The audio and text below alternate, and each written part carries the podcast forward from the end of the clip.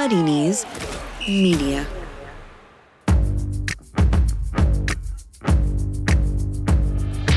Totally Football Show. Today, Europe. We're talking the mysteries of the continent. Why Xavi took a pass at Barca. Why Haaland went to Dortmund. Why Pardew went to Holland. And is Ashley Young to Inter actually going to happen? All that and all the latest league news in this Totally Football Show in association with Paddy Power.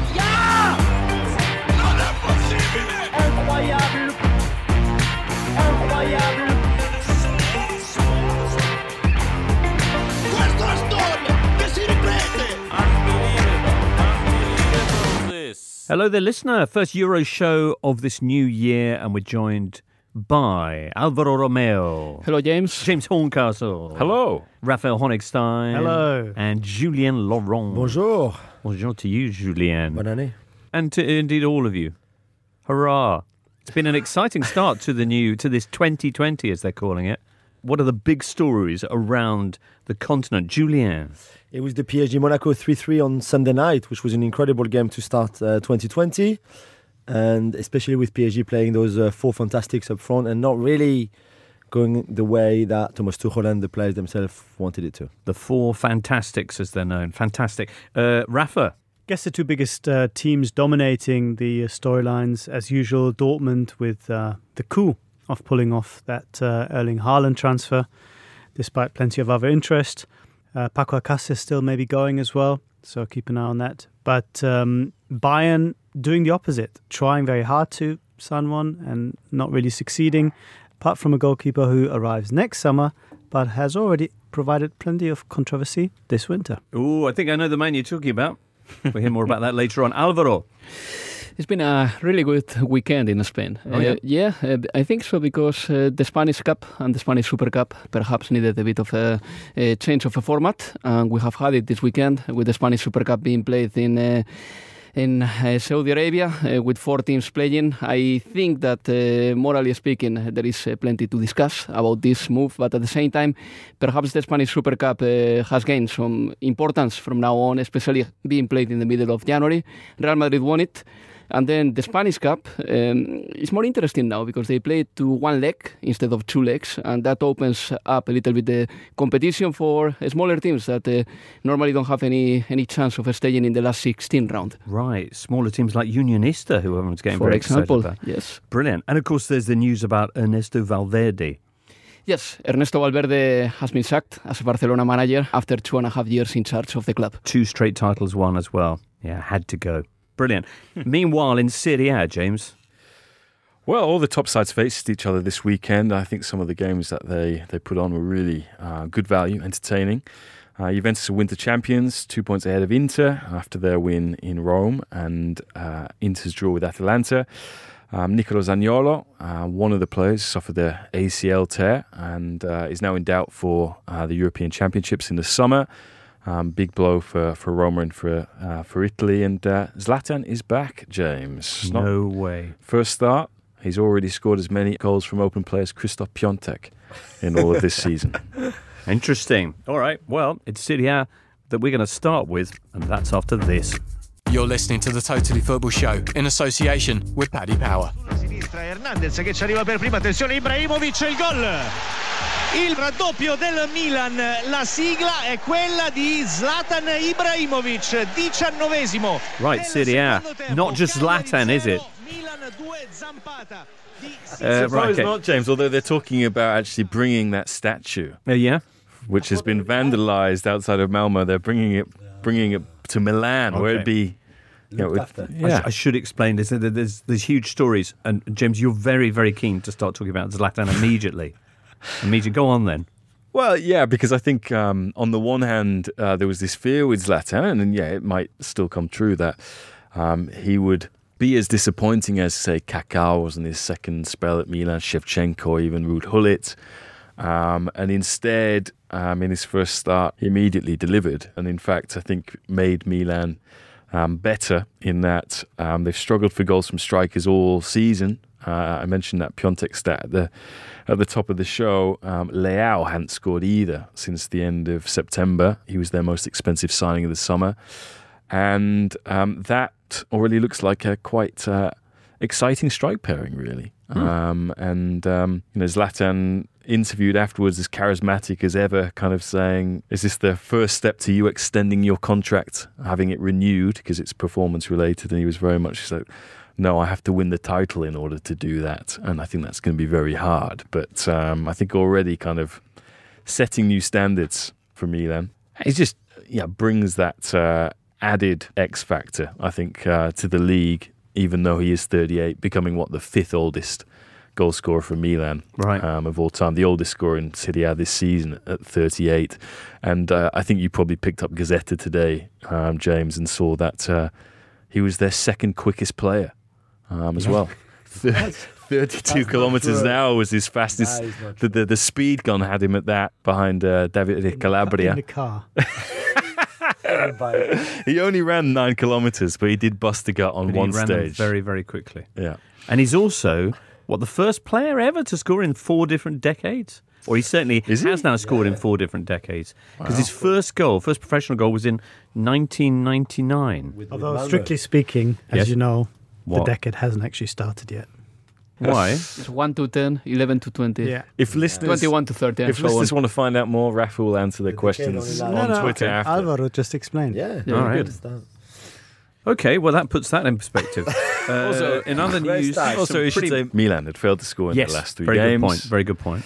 Um, But a and 2 0 win anyway here, uh, away to Cagliari, who have suddenly started to fall apart rather. yeah, four straight losses. Mm. Um, yeah, the revelation of the first half of the season. I haven't really been able to get over that uh, stoppage time loss to Lazio, James. Yeah, Lazio, who keep on winning. And winning late. It's what they do. Right. Well, they were one of the three really big games at the top of the Italian table this weekend. They were at home to Napoli, celebrating their 120th birthday. Although it's probably their 119th, Raf. I don't know. We'll, we'll check on that later on. And celebrating it with a late victory, thanks to an appalling uh, bit of play from uh, former Arsenal goalkeeper David Ospina. Yeah. Did you hear the Gary Birtles commentary of that? I did not. How did it go? Mina Spina, get rid. Don't try and be clever. I'll be clever. Right, I've got dispossessed. He does well, Immobile. Defender's still going to do better than that. Don't put your arms round him. Sorry. I wouldn't be putting my arms round him. He's cocked it up. So uh, that's their 10th win in a row. That's a, a record. It is. Surpasses uh, Sven Goran Eriksson's achievements with the title winning side. Um, interestingly, for their 120th anniversary, they're also wearing the kit um, that they wore when they last won the league title as well, an omen, perhaps. And Simone Inzaghi was asked, you know, what does this team lack to become a title contender? And he was like, little or nothing. And Really? uh, I think they're legit. I really do. They're four points behind Inter, who are two points behind Juve. I- I'm pretty sure Sven-Göran Eriksson has also scored in four different decades. Uh, anyway, uh, Laurie Only. Dunsire was at the game. Laurie says, awful game. I can't believe Lazio managed to win it. Barely strung two passes together in the second half. I think that's unfair. But Napoli were the better side. though. Napoli were the better side in the in the second half. Um, I think they had to defend very well in the opening 45 minutes, particularly the last five minutes before half time, where Milinkovic Savic kept getting in behind. Um, they kept creating uh, for him as well. But this is what um, Lazio do. You can never switch off against them. Um, they've scored, what, 13 goals now in the final 15 minutes play. Um, and um, it's clear that they really believe, and so they should really, because what we're in three and a half years of Simone Inzaghi now. They've won the cup. They won the Super Cup twice. Um, they beat Juventus before Christmas twice within a fortnight, three-one on both both occasions. And Immobile continues to do the extraordinary. He's got 20 goals in what 17 games because Lazio have still got a game in hand.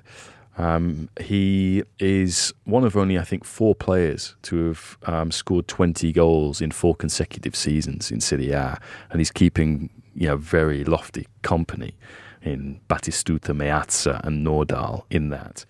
Um, and he's on target at the moment to to eclipse what Gonzalo Higuain did in his final year of Napoli, where he scored what 36 goals in a single season, which was a record. It broke a record that stood since 1950. So it's the mark of a of a champion that I'm not saying that they are favourites by any means, but they, they deserve to be talked out of as a title contender.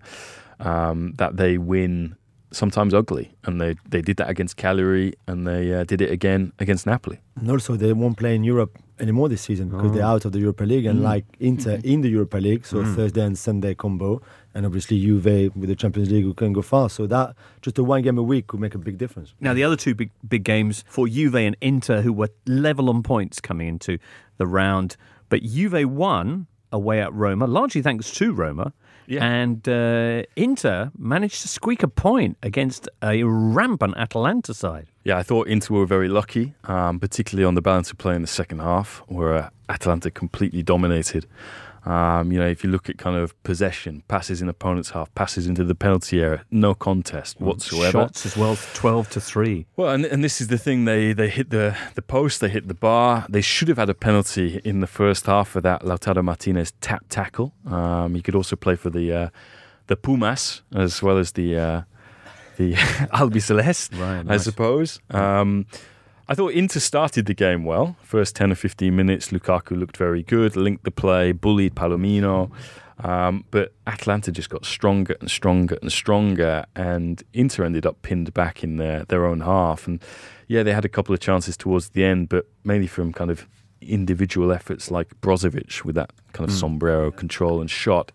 Um, but once again, Atalanta's failures from the penalty spot ends up costing them. This was the 11th penalty they've missed under Gasperini. Good lord. Um, and they keep trying different players. It looked like Muriel, who scored, I think, his last 10 out of 10, um, finally misses. And Or at least it was saved by Handanovic. Oh, well, it was, and it was, it was a great save. Handanovic now matching Gianluca Pagliuca as the the goalkeeper who saved the most penalties in the history of Serie A with 24. Right. Um, and Handanovic has had to come up big for, for Inter on a, number of occasions, particularly when they beat Lazio at home at San Siro earlier in the season. Um, you know, again, one of those wins that I suppose now you look back on and take for granted, but Inter in the first half of that game, again, were lucky and Handanovic had to keep them in the game. So Conte afterwards, once again, using this as a excuse to complain about his squad and how thin it is and how, you know, if we suffer one or two injuries here or we had one or two suspensions there, then... the, the um, club are answering his, his call by the looks of it. I mean, the Gazette today listing five or six names that who could, could well be on their way in over the January transfer window. You've got obviously Christian Eriksen, who was an Arturo Vidal, Olivier Giroud. Uh, who else is on that list? It Ashley wasn't Young. Rakitic Ashley. Young, of course. Rakitic was there. Rakitic was there Yeah, as well. Rakitic, I don't think will will happen. I think they've got other objectives in midfield. Um, Vidal, I think. is- Kessié from Milan. Yep. Um, I think that's a swap deal that Milan are reluctant to do, uh, Right. at least at this moment in time. What about the Ashley Young? Because that's a, a that's a deal or prospective deal that has uh, excited a lot of comment uh, on Twitter, on social media. Yeah, I I believe that they've agreed terms with the player. Um, they have to sort it out with Manchester United And why have they done that, Jen? because he's a he's a wing back. Um, they play three five two. Um, I think they feel that they're they're short in that area. In that Lazaro, who they spent twenty five million on in the summer, um, has had an up and down start to his life in Serie A. Asamoah is always injured. Cristiano Biraghi was signed because they needed someone to fill the homegrown player criterion. Again, he's been inconsistent. Um, so I think Young is someone who they they feel can certainly do a job there. And in other positions, I think Vidal's move, I think that was a priority for Conte, but it's complicated by the situation at Barcelona with the, the managerial change.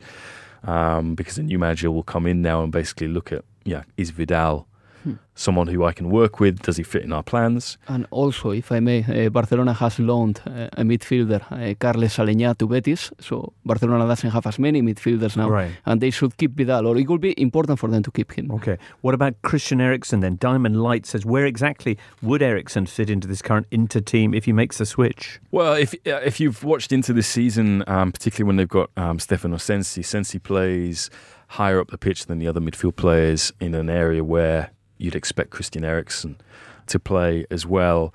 Um, they've also sometimes tried to adapt how they played rather than just 3-5-2 to the 3-4-2-1 with two kind of link players behind um, Romelu Lukaku. That's been Alexis and Lautaro in the past. So I think there's room for Eriksen in that. Um, I think what's interesting is that um, Inter, I think, initially were attracted by the, the opportunity Eriksen presents in that he's free in the summer. Eriksen is, is represented by an agent whose only client is Christian Eriksen. So in some respects, getting to the summer and pocketing a transfer fee like commission uh, would be in his interest. But I think in some respects, Kane's injury changes that um, because Spurs need a striker. I think they need to bring in money for a striker.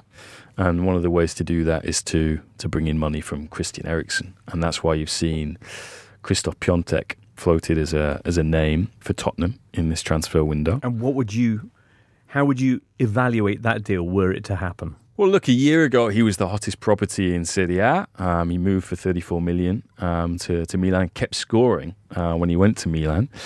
Um, he is a goal scorer, but that's all he is. Um, you know, he is, I think, a passenger when his team um, don't have the ball. He is not someone who combines and links um, the play. Um, I think, you know, again, in some respects, you look at Spurs' decision to sell Fernando Llorente and think that was an error.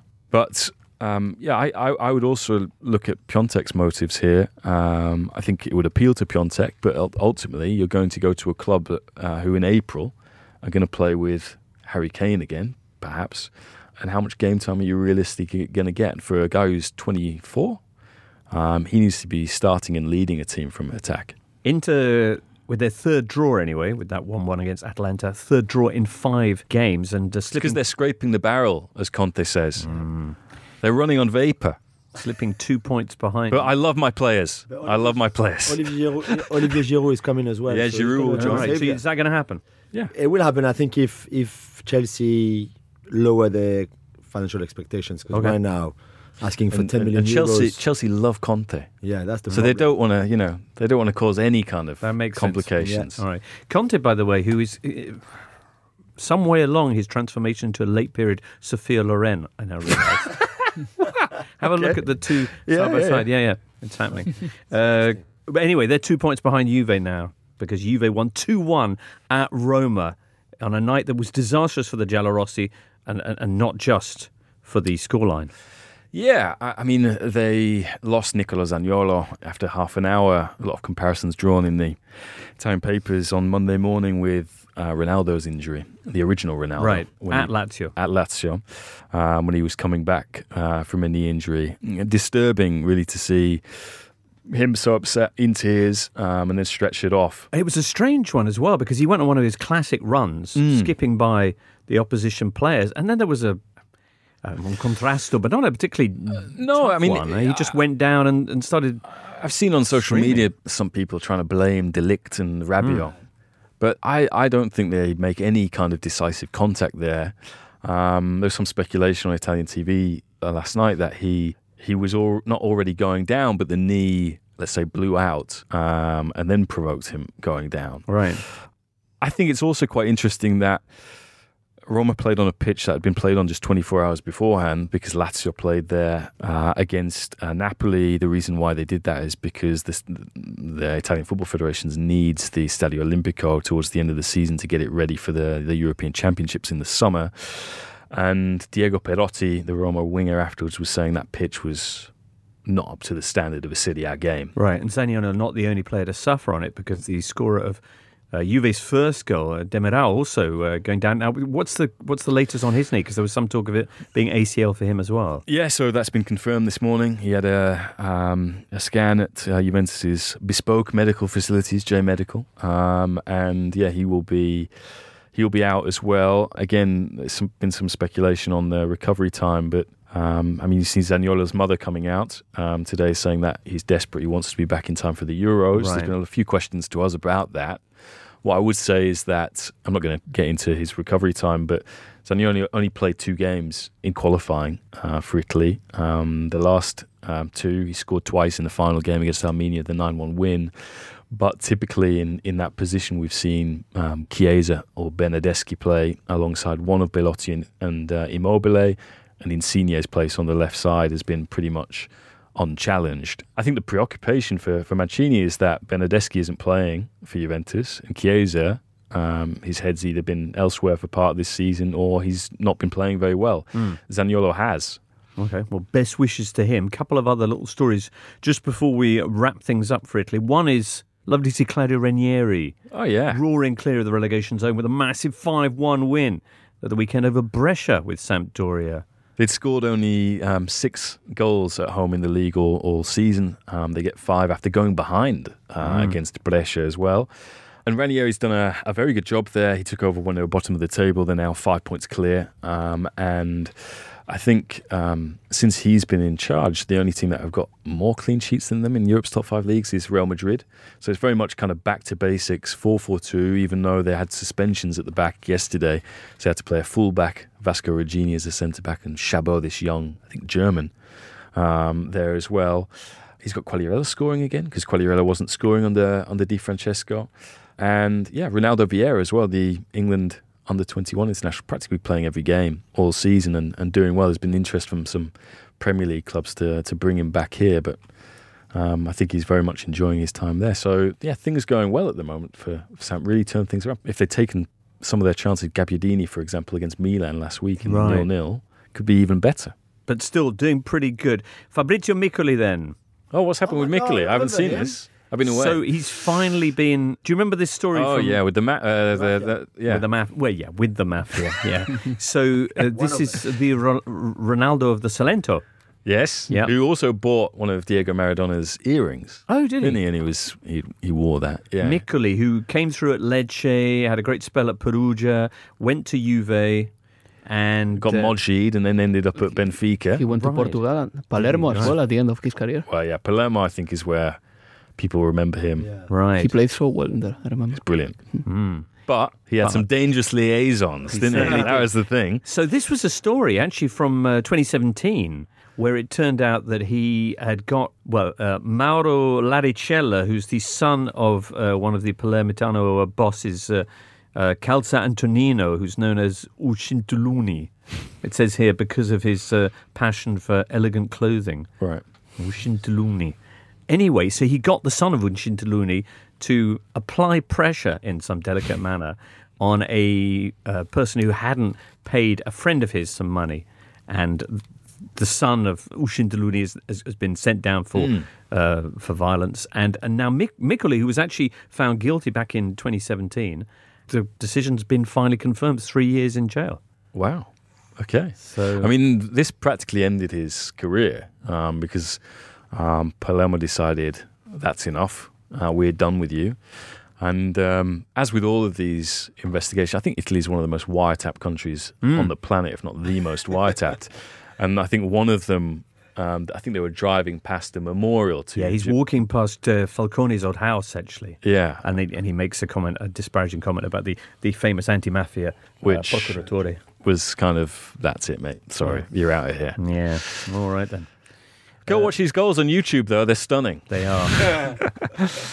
they are magnificent. All right, well, uh, loads more excitement to come. Got a question about Verona. We maybe will touch on that later and their wonky lines. Mm-hmm. But up next, France. Everyone remembers that time you've had that peach of an accumulator looking good only for, oh, and the keeper's let it slip through his legs in the 94th minute. Or the right back has to pull on the gloves and face a penalty.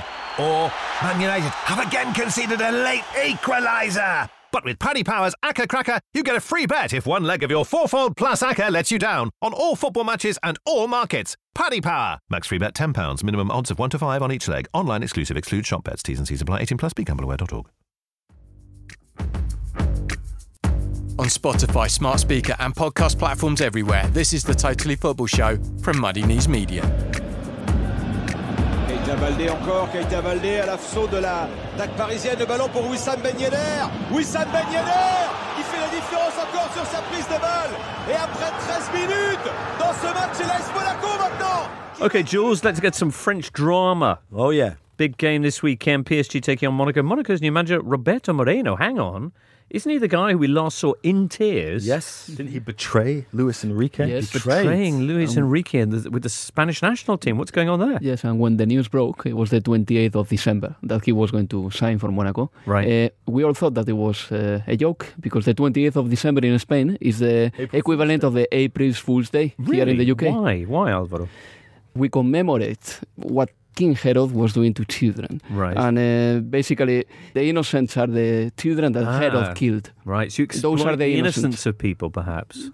I maybe not. But anyway, th- but it turned out to be absolutely true that Roberto Moreno has now taken over from Leonardo Jardim. Yes, exactly. Jardim, who got a, a second check, Yes. uh, paycheck, obviously, for being sacked Wow. twice in a year.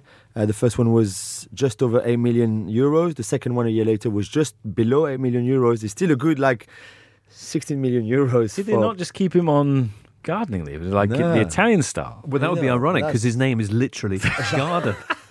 that would have been great. But no, we don't do that in Monaco and not so much in France. So Jardim out of the door, and then we thought for a long time that Marcelino, the former Valencia manager, was going to be the the one.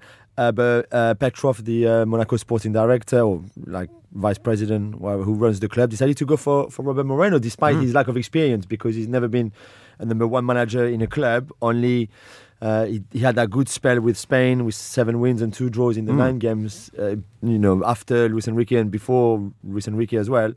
Uh, but it was a bit of a risk, and he's done extremely well so far. How did his first game go, Jules? So they won in the cup, in the French Cup against Reims 2 1. And that was a bit, we could see the intention of how they wanted to play. And he's very much, because he was also Luis Enrique's assistant at Barcelona and he's Catalan, this is very much the idea and the philosophy is to play with a lot of possession and a high press. Uh, although that win against Reims was a bit, was not the most convincing. And then it was that trip to Paris at the Parc des Princes against PSG, where I think a lot of people thought that Monaco would get absolutely battered by Paris, and instead they drew 3 3 and they played really well. He uh, he started with the team in 4 3 3 formation and very quickly changed to 4 4 2 to exploit all the spaces left by PSG, and they did really well. They could have probably even won the game. They had enough chances. They could have lost it as well because PSG created a lot, but it was a very interesting one on Monaco's side. They're now eighth in the table, and clearly the only way is up. And Moreno already in just the space of two weeks, less than two weeks, has changed a lot of things. All right. Talking of the spaces in behind with PSG, they were lining up with a 4 2 4 so they could get Di Maria, Mbappe, uh, Neymar, and the other Icardi. one. hmm Yeah. yeah, Icardi. How can you forget Mauro Icardi. Uh, and Mauro Icardi in there. Now, I presume that, that following this draw, and indeed them conceding three goals at home for the first time in nearly 10 years, there's a lot of people asking about the wisdom of trying to stick all four of them up front together. Yeah, and this this is the debate that will continue between now and the uh, the first leg against Borussia Dortmund in a month, and this is also the debate that we've had for the last two weeks on can Tuchel actually do that in those big games. The players keep saying, and Neymar being the first one on Sunday night as well on French television, saying, "Yeah, yeah, we can play in Europe like that with the four of us." Obviously, it's it's pretty obvious that it's quite an unbalanced team then because you're left with only Verratti and, and Gueye defending when you lose the ball. And even if you ask Neymar and Di Maria and Icardi and Mbappe to try to defend a little bit and make the runs and or press or things like that, they're not naturally do it. So the question is, can Tuchel actually do it? And last night, again on Sunday night on French television, he was saying like, I never said this was the answer. You people, you French media have said he's found the right formula. He can play with, with those four fantastic because PSG beat Saint Etienne 4 0 and 6 1 in two games. But Tuchel said, I never said that I was going to play like that against Dortmund. And I think he knows, and even if it would be hard for him to pick one of those four to drop on the bench, he knows that if he plays like this against Dortmund over the two legs, they might just be knocked out because they, they leave too much space, they concede too many chances. Monaco had 14 shots on Sunday night, which is the most PSG has faced in like years and years. So I don't know if he will be bold enough to try it. It can work, and they can win four three and five two, for example, for, for all I know against Dortmund. But you could also you could also lose three two each time, and then you say, well, you know, we told you not to play like that. So it's a tricky one, but you could see why he wants them four to play together. Um, Zeman-esque. It's fantastic. it is, but Neymar As- was incredible on Sunday night. He, He really had one of those games where he was almost unplayable. Five points now, the gap between leaders PSG and their nearest rivals, Marseille, who are on a wonderful run. 25 points from a possible 27, unbeaten in eight, under that man, Andre Villas Boas. Kevin Strootman coming on and scoring the winner away at Rennes. It's a game that should have finished nil nil, and AVB said it after the game they, they should not have won it. But Strootman was very opportunistic. It was a free kick by Payet that hit the post, and Strootman was there, hadn't touched the ball since coming on a couple of minutes earlier, and, and scored the winner. And and right now everything is just going Marseille's way, and and in, in many respects they deserve it because they've worked really hard, and AVB have them well organized and structured with a lot of energy and intensity. And even when you win those games that should finish in a draw usually uh, it shows that you're on the right way. And what's interesting, PSG have a game in hand, which is on Wednesday away Against Monaco. in Monaco. So Woof. this is the second leg of that, that game against Moreno and Monaco. And then let's say PSG lose that one. You know, it's a five point gap with Marseille, and then Right. it's almost game on. Realistically, I mean, it, PSG are not going to lose lose this title. No, but I don't think so. But it's interesting. It is interesting. Uh, What I was also curious to see was the fact that there's a, a big and very, very fancy new TV deal in place for the French League for next season, which Yeah. might see a little bit more competition for the title. How how how big is it? How does it compare to the other European PSG leagues? richer? He will make PSG richer, but he will also make the other teams richer, which is interesting. Yeah, it's gone over the, the billion for for the TV rights, which Right. is very good, and and you hope that teams like Lyon and Marseille, uh, Monaco as well, and Bordeaux, those kind of teams will use that money to invest. Some clubs.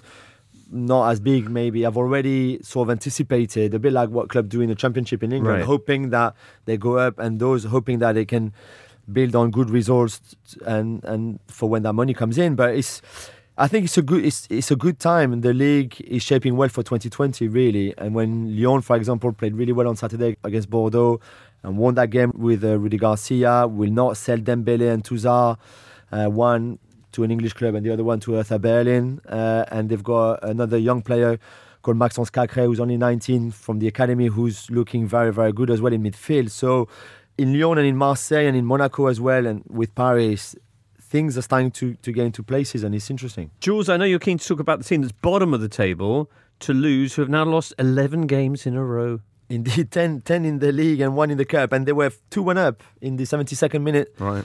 Uh, against Brest at the weekend, and they conceded four goals in 18 minutes to, to lose the game 5 2. Two to lose. What's interesting as well to, to lose the game is that uh, just before just before Christmas they had a game, and two of the players were caught watching the Classico on their phones on the bench, which is quite unusual, really. When they were playing at Lyon, and one of the Lyon fans who was sat in the stands, and at some point looked towards the Toulouse bench and could see. Uh, Two of their players with the phones between them and the Classico literally live on the phone, and they were watching the Classico on the bench instead of watching their team being beaten by Lyon. So they got suspended for a little bit. And now they're back in the team, but it's quite a funny story. It's just, just nothing is going for, for Toulouse at the moment. Uh, oh, Dan Atkin wants to know. He says, My club, Sheffield United, have been strongly linked with Adrien Tameze. Tamezi? Yeah, Tamez Tamez? from Nice. Okay. What can you tell us about him? He hasn't played much this season. He's a very uh, physical and energetic defensive midfielder who's Okay. good on the ball. He's interesting because he could have gone to Spartak Moscow uh, a year ago, and, and Nice were happy to sell him. The money was good, and he decided to stay. And then it didn't really work out for him this season. But it would be a good addition to the way Sheffield United are playing. I think he's got all that energy and that intensity in his game uh, that could fit what they're playing like at the moment. Very nice. Okay, up next, we'll hear about the uh, uh, craziness going on currently in Catalonia. You're listening to the Totally Football Show in association with Paddy Power. Barcelona won the last two Liga titles, top of the league. Let's change manager, they say in Catalonia. So off they went to see Xavi and his club Al Sadd over the uh, Christmas period and offered him Valverde's job, Alvaro.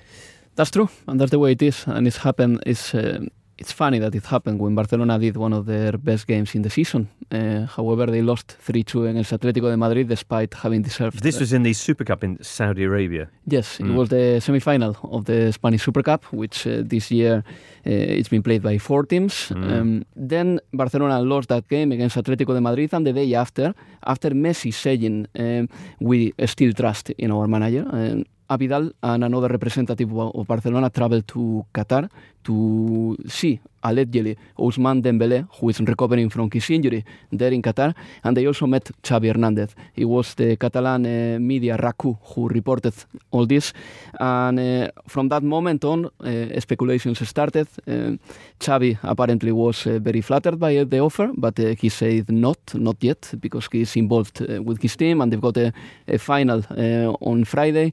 Then Ronald Koeman was also asked about whether he wants to go to Barcelona or not. He said not yet either because he is the Dutch manager and he obviously will uh, command his team in the Eurocup. And then the other one, according to RAC1 again, this uh, Catalan media that has probably the best contacts Uh, Mauricio Pochettino is another Right. candidate that Barcelona board is uh, pondering at the Okay. minute. And presumably he is too, because he'd, he'd, he'd said previously, hadn't he, that he would never join Barcelona, being a former Espanyol man? Yes, he said that, and he said that repeatedly a few times. Going for so many candidates, and some of them are slightly different, uh, proves as well and shows you that uh, Barcelona doesn't have a sporting director yet, so they don't know exactly uh, who do they want Right. and uh, the profile of manager that they want to have to succeed Ernesto Valverde. All that said, the fact that the club has let all these stories leaked uh, leave Valverde in a very bad place. Uh, Mm. Probably the club hasn't been um, respectful enough with the manager who has won two leagues. And uh, on Monday, they had a meeting to resolve Valverde's future. As we record, the the word is that Ernesto Valverde is going to be sacked Right. as Barcelona manager. Yes, finally. Yes. And, uh, That's and Jules, who's uh, not a Valverde fan, Jules. no, never been, never will. I mean, he came in and did an, an okay job in a club in crisis and won a couple of leagues and stuff. Mhm. But he's destroyed Barca style of football, destroyed Frenkie de Jong's game this season. I mean, it's just, I think he was a bad manager. He was never fitting the Barca DNA Right. and all of that. Many- Jules is one of those international fans who's only seen the Champions League games, you know, the famous one. I And watched far I- too I much actually- Roma won, Barcelona. I agree with some of that uh, because Bar- Thank you. some of that. Uh, Barcelona won the when Valverde signed as a Barcelona manager. Uh-huh. Neymar and Iniesta played in that club, Right. and Ne- Neymar left like uh, three, four weeks, six weeks after he signed. Right. And Valverde Because probably go, were doing his plans about having the Ah. MSN up front to Yeah. start with, and he invented something uh, which was playing with 4-4-2, forgetting about the left flank, giving Jordi Alba of that all that flank, and Barcelona won the title that year, and they lost the first game on the 13th of May. Um, Wow. Some other clubs that we all know who they are have made a, a narrative about an unbeaten season. Barcelona wouldn't do it because they have won many Champions Leagues, so they don't have to. But that was a tremendous achievement. Uh, then the second season they won the league as, as well, Right. but with the first season they won it with 90 something points. Uh-huh. The second season with 80 something points.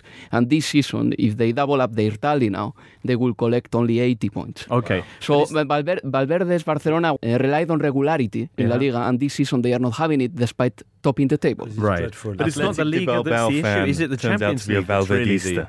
The, the Champions League is obviously the the main target for Barcelona, the main target for Messi as well.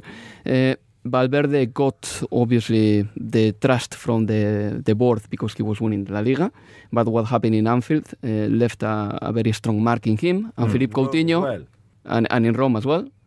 And obviously, if Barcelona this season was worse than last season and the previous season, his name was going to be obviously uh, in danger. And I understand that he has been sacked. There are a few things that Valverde hasn't done well. Number one, the style, as you say, is not as good as it was before. Academy players haven't been promoted. Mhm. And Barcelona has lost the eagerness to produce heavy wins, which is something that they had under Luis Enrique Right. and under Guardiola as well. Barcelona, as soon as they have the 2 0 or the 1 0, they are satisfied. And that has been the problem. In La Liga, that is enough because normally it's difficult that teams beat you if you score first, if you are Barcelona and you score first. But in Champions League, that doesn't happen. And that has been Barcelona's main problem. The same regularity that they have in La Liga is not enough in European competition. Right. Okay, so they've decided that he's no longer the man for them because they only want the very, very best. What makes them so convinced that Xavi, whose managerial experience is pretty limited so far, Yeah. is going to be that best? Well, because they, they don't know what to do. They don't have a sporting director. Right. Therefore, they don't have a direction. Uh, they they tried to go for Xavi Hernandez. Mm, Xavi said no. Uh-huh. Uh, by the way, Xavi is not friends with this sporting team, and Barcelona's board is not friends with uh, Bartomeu. Uh, in fact, Xavi was going to be the, the manager of the one of the candidates to be Barcelona president after the elections in 2021, Right. but he wasn't Bartomeu's uh, candidate for the next elections. And uh, then Ronald Koeman, they just want to try to sign him because he, he belonged to Barcelona in the past, but there is no any reason behind that. Obviously, Barcelona needs a manager for the rest of the season. They cannot rely on the second manager because that happened in 2014 or 2013 when Jordi Roura took uh, the, the job of Tito Vilanova for different reasons, Right. and that didn't happen. This is a team that is very used to the complacency of the players, and they need a real manager. They don't need a second manager managing them. Is this going to cost them the title? Potentially, yes, and especially given that Real Madrid is doing so well now.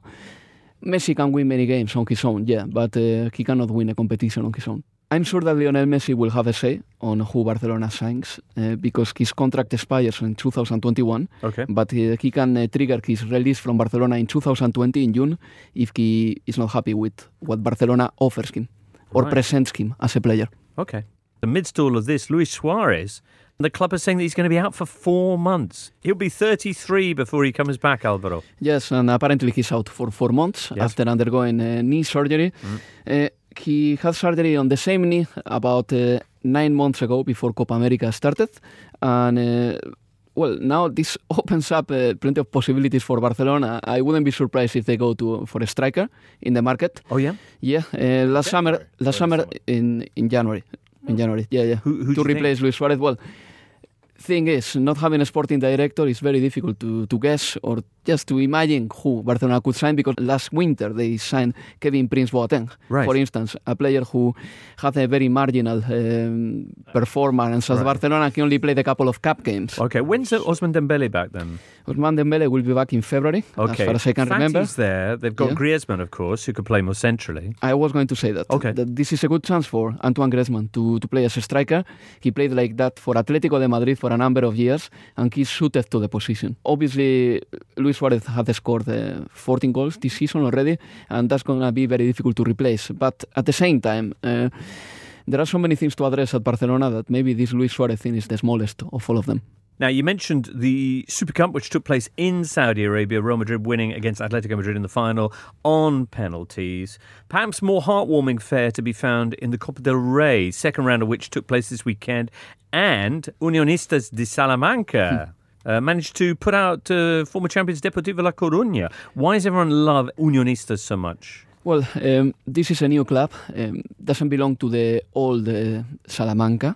Uh, that team was dissolved and liq- liquidated in 2013. And this is a team uh, made by fans and uh, with some uh, good sponsors, like the likes of Vicente del Bosque, Okay. who uh, wanted to put some money into that. So they've got a tiered system of, of, of fan participation, whereby the more money you pay, the more you can in, enjoy the you know. It's the like fruits Real of- Oviedo? Very possibly, a little actually, bit like that, yeah. It's, But they, they started in the sixth division and already made it up to the third in the space of what about seven years. Yes. At the minute, it's very interesting because there are more third tier clubs than second tier clubs, Okay. thanks to this format in which uh, they play to one leg until the semi final. The semi final is two legs, Right. and then the final is one leg, leg again. So they blend a little bit the FA Cup and the Carabao Cup to create a, an innovative uh, cup uh, format that Mm. Obviously I think that is we have to be grateful in Spain for this to the Spanish FA because the cup had lost a lot of interest in the past because the same teams were winning it every time. Uh, I, I think that since 2007 only the big five have won it: Real Madrid, Atletico, Barcelona, Valencia, and Sevilla, and this will at least. Uh, create a little bit more of um turmoil and probably nervousness among big teams Mm. because they cannot definitely not anymore uh, play the first leg with a weak team and then uh, get the business done back at home in the in the second leg. I see. All right. Anything else about uh, La Liga and Spanish football before we move on, Alvaro? Uh, yes, of course. Real Madrid is the winner of the Super Cup, and that has to be said. All right. Yeah, Well because done them. I know I have to say something Another about. classic. Yeah. No, but uh, no, but Zinedine Zidane has won uh, one title every 19 games as a Real Madrid manager. Good lord. He's won every final, no? Nine out of E- ev- nine. every final. Right. And uh, well, Real Madrid in summer didn't look good, and we spoke about it, Mm. and we said that they didn't have enough midfielders, and we said that uh, the squad was not big enough, and uh, I don't know if it's good enough to beat Manchester City in Champions League. I really don't know that yet, but they haven't lost since October, and many players who, looked, uh, who looked um, outcasted, casted away, sorry, Mhm. uh, the likes of Isco, for example, they are back and they are playing good football. There is a new addition, Fede Valverde, who is all together with Martin. Cynical tacklings, Yeah. Valverde. Queda suelta. Atención para que corra Morata. Que buen control orientado. Morata. Bueno, bueno, bueno, bueno, bueno. Bueno, bueno, bueno, bueno, bueno. Cartulina roja para Fede Valverde. That tackle was uh, terrible, but won the game for Real Madrid effectively. A little bit like the handball of Luis Suarez against Ghana. It made him a hero, though, no? Yeah. Uh, Isn't yes. it like it, it felt so Real Madrid? That tackle, red card, Ramos winning penalty. Yeah. It was just like that's. And it felt those are the bastards I love. Sergio Ramos as well, who I'm sure, although he denies it, Yeah. was was the fifth penalty taker. When he realised that it would not go to 5th Uh-huh. but that the fourth penalty taker, because of how many Atletico had missed, Yeah. would would take it and score it and win it for Real Madrid. he went. He, you could see you could see him talking to Mariano and say like, "I know I'm going," and then he obviously goes scores the winner, then celebrate like Cristiano and all of that. He got the glory, yeah. Trippier was the only uh, Atletico player to score his penalty. Yeah. Mhm. Yeah, Atletico were awful in the penalty shootout, and Right. Jan Oblak, uh, as it happened in Champions League 2016, didn't save a single penalty either. Uh, he's a great goalkeeper, but in the penalty shootout, he hasn't been able to produce. You're listening to the Totally Football Show with James Richardson. Rafa. Hello. I'm Hello. still here. Yeah, you are here, all Hi. tanned and relaxed. Yeah, it was, tough. dri- it was hard work. he's on a It was hard work. Lots of driving around. on your hog. Oh no, no, in a, in, a, in a car, in a rental car. Okay. For, What's- for what's the weather context, like? Rafa came into a leather jacket looking like Negan Yeah. from The Walking Seeing Dead. your Mm. tan, seeing your Um, tan, and he you- just parked his I'll leave that motorcycle to, outside. uh, your imagination. seeing your Yeah. tan. Listen, you clearly had a lot of time to sunbathe as well. Okay, so the was very warm, Bundesliga was is very on a nice. break, and pretty much all 18 Almost, clubs yeah. have, have headed down to Spain. Mm. Well, Spain was number one destination for German clubs, uh, especially Costa del Sol, um, very, very popular. Dortmund were in Marbella, Hoffenheim and Düsseldorf were in Marbella as well. Schalke were near Murcia, and um, Gladbach were in Jerez, next to the uh, former uh, racing uh, course of Formula One. Uh, there's lots of uh, motorcycles now going on that race course, so a lot of uh, in the background, Hmm, uh, okay. even when they were testing. when they were playing. Test. Yeah, um, and yeah, lots of lots of clubs from Holland as well. The Belgians were there. Everyone seemed to descend on uh, on southern Spain, and it was a pretty good idea because the weather was stunning. Um, there's always a certain sense of yes, we're working hard, but at least we're doing it in a nice space rather than at home where it's cold and rainy and stuff. So players, I think, are a little bit happier going away in these sort of circumstances. Um, if they can't be at home, at least they, you know, they're in an interesting place. And uh, it proved quite productive, I think, for for one or two of these clubs. Uh, the interesting thing, I think, was that Dortmund almost sort of made it their transfer window and their their January because of the uh, the Haaland deal Right. and uh, you could see uh, Michael Zorc, the sporting director, uh, for a week he basically did not stop smiling. Um, you know, walking around the Marbella, just really, really happy with, with what they had achieved. Neither did Mino.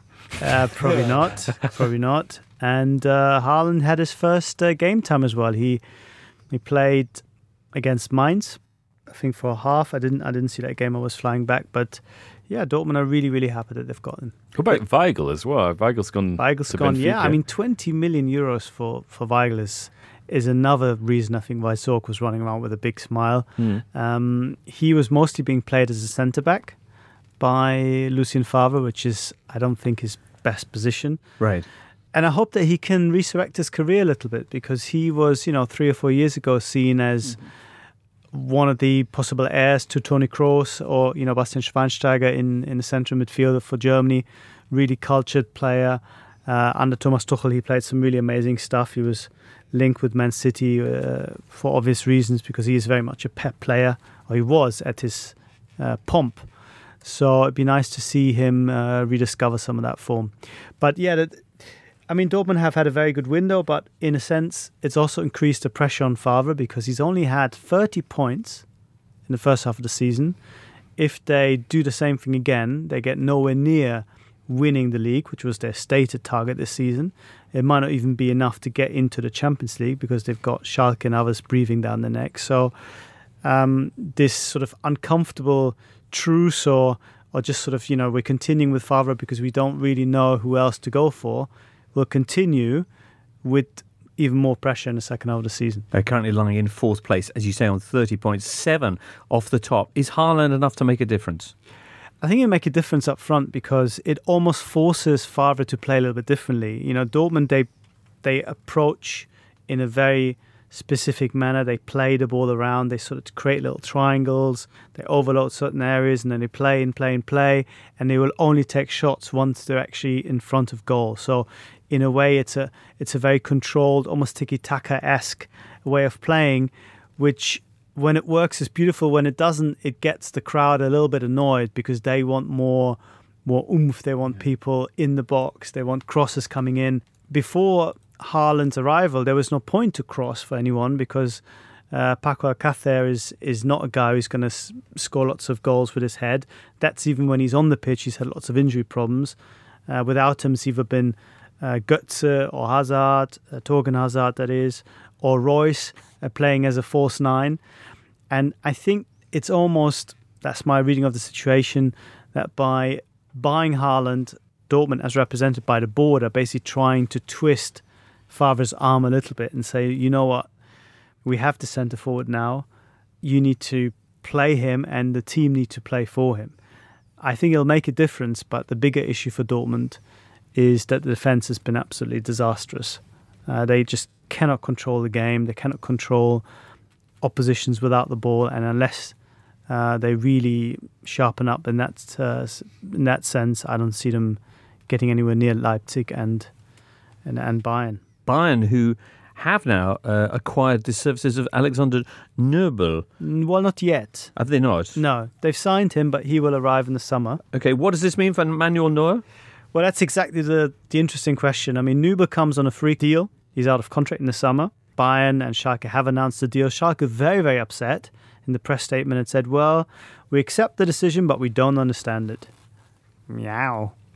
Um, so th- they they feel that you know, as a captain, he's now actually lost his armband because of that decision. But the Mm. former captain, I should say, he was going to be the face of this new Schalke under David Wagner. That's emerging. That's starting to sort of yeah, uh, living a, a renaissance, if you will. But uh, he's gone, or he will be gone, and it creates a problem for Schalke. But it also, um, ironically, creates a problem for Bayern because Manuel Neuer, who's out of contract in 2021, and who was, I think, pretty decided that he was going to stay, um, pending one or two things like who's the new manager, for example, going forward, now have a guy there who will not be prepared to just wait around forever for Neuer to step down. Hmm. Uh, I don't think Neuer wants to step down. He's given some very aggressive um, interviews saying the fact that Nubel comes for me does not matter at all, and this kind of stuff. So Bayern have been very protective of him vis-a-vis the German national team as well. Exactly. We're overprotective, I think you might say. So unless there's a kind of clear arrangement with Nubel that you'll have to buy this time and have to just simply wait, it, it will cause some friction. There was even a story doing the rounds which Bayern have very strongly denied that Nubel has a clause in his contract guaranteeing him a certain amount of games. Hmm. Now, the one thing you can say which maybe justify this decision, or maybe two things, is one that Nubel is very much the next big thing. Okay. Apart from Ter Stegen, who's probably the best goalkeeper already at the moment, and that Manuel Neuer has missed quite a few games over the last few years, uh, and whenever he hasn't been there. Uh, Sven Ulreich, his deputy, you remember that game against uh, Real Madrid where Hmm. he really Benzema's goal. didn't Yeah. do very well at all. A Cantara, Yeah. not named after Oliver Kahn, but the Spanish um, Right, right, okay, expression good, yeah. for a, a papera, Yeah, yeah, a nice. goalkeeping blunder. Um, so they'll definitely have an upgrade on him, but but maybe at the cost of having disharmony in the dressing room. Crikey. Although sometimes that can be a good thing. You can have too much harmony in the dressing room. Uh, Nubel, for those of us who know him for that uh, Schumacher-esque challenge against Frankfurt, that's him. is he actually a good keeper? He's a good keeper. I mean, that challenge was was was very bad, and he's been rightly suspended for a few weeks for that. But yeah, I mean, he was already close to signing for Bayern last year. Mm-hmm. But I think they ultimately decided that they could wait a year and take him for free. It's a sort of classic Bayern ploy, if you will, uh, and one of the reasons why um, you know opposition teams aren't always uh, overly enamored with with their dealings in the transfer market. But yeah, it's worked out well in a financial sense. They certainly won't lose any money on him. He's certainly going to be a hot prospect going forward. But the question is, how can they pacify the very ambitious Manuel Neuer? Just to go back on Haaland, They could play him in midfield, perhaps. Yeah, that's a, that's an opportunity. That's a possibility. Why not RB Leipzig then? And why? The, what was the the key thing that made him? Mino? no, could it? I mean, could it be Mino and the Yeah. commission for I mean, agents? Or If you speak to the people close to him in Norway, they say that ultimately, financially, it didn't really make much difference where they Yeah. uh, would have gone. The uh, the money was more or less the same in all these places. Leipzig, I think, on paper would have paid a little bit less, but he might have then had a nice sponsorship deal with Red Bull. being the testimonial and holding up cans in his free time. So I think the the money wouldn't really would have would be more or less the same everywhere. And I think I believe them when they say, you know what, out of all the prospects in in a pure sporting and maybe emotional sense, Dortmund just seemed the more, most attractive. I think first of all they could offer him something that the others couldn't, which is you're going to be the main focal point of our attack. Uh, you're not going to be the guy next to Timo Werner. You're not going to be the guy next to Marcus Rashford or Ronaldo or you know Higuain uh, or Dybala. You're going to be the guy, and we'll all play for you. And you'll do that at a club with eighty thousand people, and uh, you know huge emotions and a real chance to to win a title that will mean more at that club than perhaps at some of the others, uh, where they've been more blessed with recent success. Of course, that doesn't necessarily explain why he didn't go to Leipzig, because some of those factors exist there as well. I think ultimately the answer was the one I was given is that he just felt like more a bigger pull by Dortmund, um, having never played for a you know for sort of a blue chip uh, club with a big following. I think it just felt a little bit sexier. Although as a as a pure sporting proposition, you might have said that Leipzig actually have a better opportunity to win something in the immediate future, and the Nagelsmann have probably a better coach, uh, especially when it comes to helping forwards to to improve. But I guess, and again, is something that you sort of pick up is Dortmund and Haaland maybe already looking beyond uh, Favre and uh, see what will happen after that. Very shortly, we'll be looking at some of your Twitter questions. Thanks for those. And also hearing what Alan Pardew's up to now. Woof. First, though, here comes Paddy Power with producer Ben. Merci beaucoup, Jimbo. Hello, listeners. It's time to talk Euro odds with Lee Price from Paddy Power. Lee, let's start with Germany. Dortmund have, of course, signed Erling Braut Haaland. Will they be lifting the Bundesliga trophy come the end of the season? Hmm. They've got big Erling Haaland, but they've got little hope in terms of the title, according to the numbers anyway. Our odds put them third in the betting, one place higher than the Bundesliga standings, at 10 to 1 to win the league. Leaders Leipzig are ahead of them at 21 to 10, while third place Bayern, who are four points behind Red Bull, are our odds on favourites to win the Bundesliga at 4 to 9, while Gladbach, who are second and just two points off top spot, are 22 to 1 to be German champions. Over to Serie A, where Zlatan is off the mark again at Milan. How many goals will he have scored come the end of the campaign? Well, now he's off the mark, we're back in Zlatan to get quite a few. It's evens, so effectively 50 50, that he gets to double figures and scores 10 or more Serie A goals. It's 11 to 4, he scores 12 or more in the league, and 11 to 1, he hits 15 or more, and that really would be Lion energy. And finally, Lee, over to Spain, where Julen Lopetegui goes back to the Bernabeu with Sevilla this weekend. What's going to happen when they face Real Madrid? Yeah, awkward. Last time Lopetegui faced Real, his side lost 1 0, and we don't think they'll do any better this time either. A Madrid win is odds on at 8 to 15, with Sevilla 4 to 1 outsiders, or you can get 13 to 10 they avoid defeat. That bet is called double chance in our markets. The draw here is 16 to 5, and another 1 0 win to Real Madrid is 15 to 2. You can find out these odds and more at paddypower.com or the Paddy Power app. Prices are accurate at the time of recording. It's over 18s only. Terms and conditions apply. When the fun stops, stop. Guy Fraser wants to know who's this guy Norwich have signed from Hertha? And also, says Guy, what are the optics for the Cutrone Fiorentina deal to be permanent? Thanks. It is a two year loan. Yes. Um, but um, Fiorentina have to buy him after. Oh. Well, it's actually 18 months because it happened in, in January. So they, they will buy him uh, for for an established fee of, of 16 million euro. So they have to buy him. Yeah, there's been some So speculation. essentially, as they to where bought this- him. Yeah, it's it's a way of You're just paying 80 Yeah. mil. yeah. So he came on at the weekend. He almost scored a delightful back heel, um, and yeah, has made this move with the Euros in mind because clearly he wasn't playing as much as he aspired to at uh, at Wolves. Um, so part of a very young forward line um, at Fiorentina. If you discount uh, Frank Ribery with uh, what Dusan Vlahovic and Federico Chiesa. Meanwhile, who is it that Norwich have signed from Hertha Berlin, Rafa? They have signed a 25 year old attacking midfielder, Slovakian international. Ondrej Duda. Yeah. Goes by the nickname of Little Artist. I'm not, I'm not sure how real that name is. I mean, Pardada, I mentioned it once, I think, in a press conference. Okay. Um, he's a number 10, Right. um, the sort of player that uh, would fit into Norwich's system, you know, be good in link up, playing behind a striker, taking up interesting positions and pockets of space, da da da. What he hasn't done uh, is really been convincing this season. Only seven games, I think one assist, uh, no goals, uh, very much surplus to requirements under Klinsmann's uh, new regime. So yeah, uh, whether he'll be sort of enough to make the real difference for for Norwich in a relegation battle, I'm not 100% sure. Okay. Uh, in the meantime, Steve Malanga would like to know how soon or how long before a big German club comes for Ralph Hasenhüttl. Well, Hasenhüttl, after his first season at Leipzig, was very much um, a thing, and I think was somebody that Bayern looked at at the time, and Dortmund as well.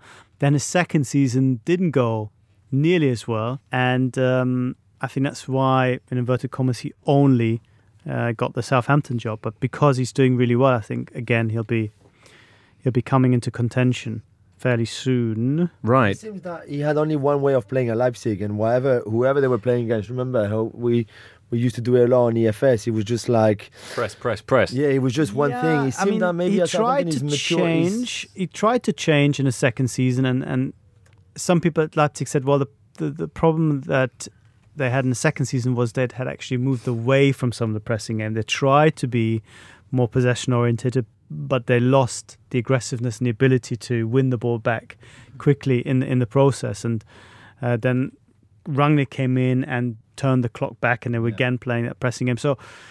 I think with better players, he can play football, and Southampton have played some good football in possession as well. All right. Annika asks, will Adama Traore make Spain's Euro squad? It's a possibility. It Okay. is, yeah, because Robert Moreno uh, tried to cap him in uh, October or November, I don't remember when, and then uh, Adama Traore picked an injury and he couldn't play for Spain. But it is a possibility because there are many places up for grabs up front. Morata, Oyarzabal, and perhaps Sarabia are the only ones who more or less seem to be sure in Mhm. that uh, final squad, and Adama Traore has a chance, definitely. Okay. Joe Missile Mella says, one for James. What's behind Verona's rise up the table? Well, it's quite astonishing, really, um, because Ivan Juric. Um, well, let's let's look at Sunday's game, shall we? The two-one win against Genoa, a side that sacked Juric three times, um, and he was only ever good for beating Juventus. That's all he did. Um, and he got this job, and some people were quite surprised that he got it because he didn't uh, come up with Verona. Um, they sacked the guy who got them up in the playoffs. They'd sacked Fabio Grosso just before the playoffs. And the only player they signed for money was Rrahmani, um, the the centre back. Um, the rest were all loans or done very cheaply, and um, they are a mini Atalanta in so far as Juric um, is a disciple of his, played under him for a long time. They play with the kind of same aggression, um, and have really been able to get performances out of no-name players. I think they're one of those teams which knew that if they were to stay up, they had to all group together and be greater than the sum of their parts. I think there's a humility there which um, has allowed them to succeed where maybe some of the other promoted teams um, haven't. But they're eighth. Yeah, yeah. they're f- what four points off a potential Euro, yeah, and Europa they've they've spot. played really hard against all of the uh, all of the big sides. Were it not for the fact that um, you know they've uh, occasionally been involved in some racist incidents, you know, some of their fans, um, I think they would be talked of as as, as more of a a feel good story. Right. uh, where Juric a little bit less drab. Um, than Right. he is. Um, They, they did have a bit of colour this weekend, though, when their match kicked off 15 minutes late. yes, they did because um, uh, the referee, the match officials uh, were inspecting the pitch and found that the uh, the lines for the penalty area were wonky and Wonky, needed yeah. repainting. Right, have they been done by the same people who do Stockley Park's VAR? Possibly, um, but uh, yeah, Verona. Um, yeah, in some respects, people. How do they how do they get rid of the old line? What did they do with the old line? Do they wash it off or Yeah, something? you wash it off. You can wash it off. Yeah, So think somebody came on with a mop. And then you know you've got that machine that usually stays straight. To Yeah. Be fair, but They got Diego Maradona in. Naughty. Right. Okay. Uh, Guy Lecan says lots of speculation linking Allegri with the Man United job. Is there any truth? He's waiting to get the United job. What would he dr- bring to Old Trafford, etc., and so on. Allegri to Man United, or is he being kept for next season at Milan? Well, I interviewed Allegri in December. Yes. and he was very. Um, I mean, he cut us short when we asked him about um, whether he would take a job uh, between now and the end of the season. He said uh, in June, and in June only. Mm. Um, seems to be really kind of enjoying his his time out um, of the game. I've been told by kind of friends of his that of the clubs in England that appeal to him, uh, United is is definitely one. It's certainly in terms of profile and status on a similar level to uh, when where Milan were when he took over there, and Juventus, of course. I think there are some doubts about the structure at United. Um, maybe doubts that um, would not preclude him going there. But Allegri um, has always had an Adriano Galliani behind him. He's always had a Fabio Paratici or Beppe Marotta behind him. Strong sporting directors. And one of the lines he said was that, um, you know, when there is no structure, there's chaos. And I felt that before. Damn. He's and a philosopher was, too. That was when there was uh, Barbara Berlusconi and Adriano Right. Galliani at Milan, and that Right. was kind of precipitated his downfall there. So I think there is, I think, well, certainly people around him feel that the, the structure needs to be absolutely right. And one of the things he said again um, was that um, he wants to get this choice right um, because it's a big, uh, it's a big step in his career, whether he stays in Italy or, or goes somewhere else. And with the results that he's had over the last eight years, uh, he doesn't want to go and, you know, find himself in a position where it tarnishes his reputation. Right. How is his English coming on? Well, in the two-hour conversation, he didn't speak a word of English, Right. um, but he is he is doing English lessons in Milan. Um, he says that um, his speaking is, is is okay. His reading is very good. Sometimes he needs someone by him to help him with the listening, uh, if particularly if people um, speak quickly. But um, yeah, I mean, I think the intention is there to ke- keep improving his English. Although I don't think England necessarily is uh, is the absolute nailed on next destination. Yeah, I was going to say. I mean, you've been very measured, but what's your sensation? Where do you think he'll be next season? One of the things that I came away from that interview with was I felt if Pep were to leave Manchester City, Right. watch this space. I see. Before we finish, perhaps the biggest European news of all, Alan Pardew is the new Den Haag manager, and he's taking Chris Powell with him. Did you know about this? No. Yes. So Den Haag are second bottom in the Eredivisie. Uh, they've only had three wins from 18 matches so far this season, but that, of course, would be an improvement for Alan Pardew, who famously, in his last managerial role, only had one win in 18 at West Brom, one win and a disastrous trip to Spain where the players ran away with the taxi. Yeah. Uh, but anyway, see, he's now taken over. Eredivisie is on the winter break at the moment. His first game back will be at home to, apologies for my pronunciation, Waalwijk, who are bottom of the Eredivisie. They were Uh, also in Marbella, but oh, I didn't they? hear of any incidents. okay. Not this time. Obviously, Steve Steve McClaren Yes. did quite well, at at least for a short space of time, with Certainly did. Twente, in Holland. Yeah. But there are problems at Den Haag. Uh, the club has been torn apart by infighting. A senior member of the coaching staff had a fight with a player, and he was sacked by the club. And then the manager, Alfons Groenendijk, quit because of the lack of support from Den Haag's Chinese owner. And that's the seething cauldron that uh, Alan Pardew has walked in. But I tell you what, if anyone's going to take that situation by the throat, slam it against the wall and lay down the law, it's King Pards. And a little dance as well, maybe. Perhaps, you know, once they're in the cup final. Why not? As ever, we'll be covering that and all the other big European stories right here on the Tuesday edition of the Totally Football Show. Thanks for taking part today, Alvaro Romeo, Thank you. James Horncastle, Pleasure. Raphael Honigstein, and Julien Laurens. Merci. And you, listener, for providing the most important element, your ears. We'll be back next week. Do have a great time till then. You've been listening to the Totally Football Show, a Muddy Knees Media production. For sales and advertising, please email sales at muddykneesmedia.com. Keep up to date with everything across our Totally Football network at The Totally Show on Twitter, and make sure you check out our brand new website too, thetotallyfootballshow.com. Muddy Knees Media.